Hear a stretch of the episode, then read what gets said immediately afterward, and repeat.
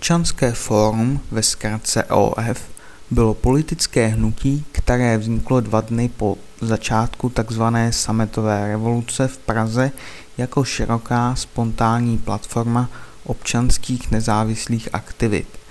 Cílem založení bylo začít vést dialog s představiteli komunistické moci, čímž pokračovala ve snaze Charty 77.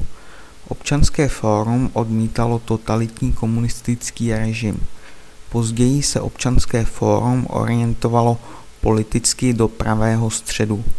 Jediným předsedou občanského fóra byl od října 1990 zvolen Václav Klaus, který se později stal předsedou ODS, ministrem financí, předsedou vlády, předsedou poslanecké sněmovny a prezidentem České republiky.